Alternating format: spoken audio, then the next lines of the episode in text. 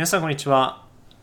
3秒英会話のパンサトガです。今回は第25回外国人に Can you speak Japanese? と聞かない方がいい理由についてお伝えしていきたいと思います。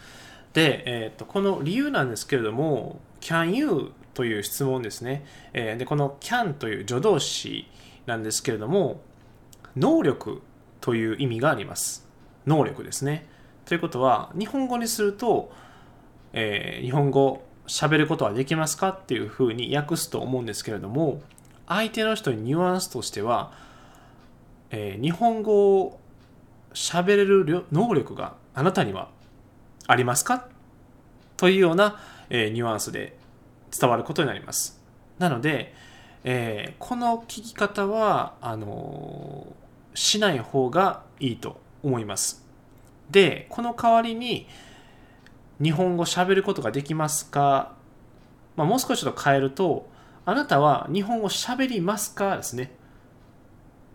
日本語だと、何でしょう、喋りますかのつもりで喋れますか？っていうふうに、えー、聞いてるとは思うんですけれども、この時は do you を使います。なので、do you speak Japanese?do you speak Japanese?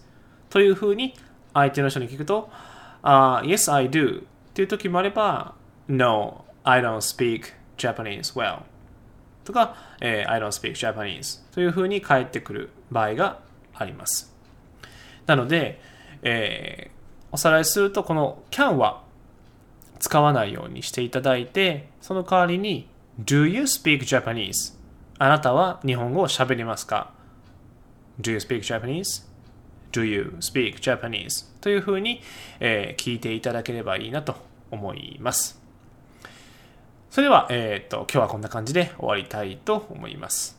でですね、えー、今回は、あの、ちょっと今回からお伝えしようと思ってるんですけれども、もし、何でしょう、英語のことについて何か質問などがありましたら、あの、ぜひぜひですね、えっ、ー、と、ツイッターのあの DM の方に、えー、送っていただければなと思います。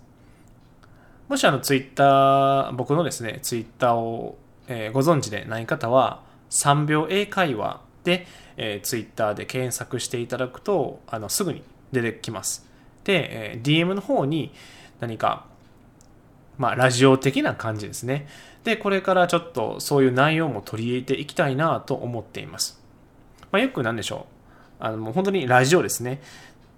リスナーの方から、まあ、おはがきをいただいて、で、その内容が例えば質問だったりとか、まあ、こういう経験しました。えー、どう思いますかとか、なんでしょう。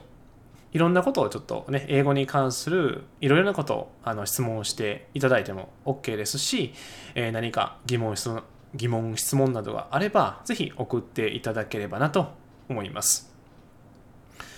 まあ、主に英語のこととか、英会話ですね。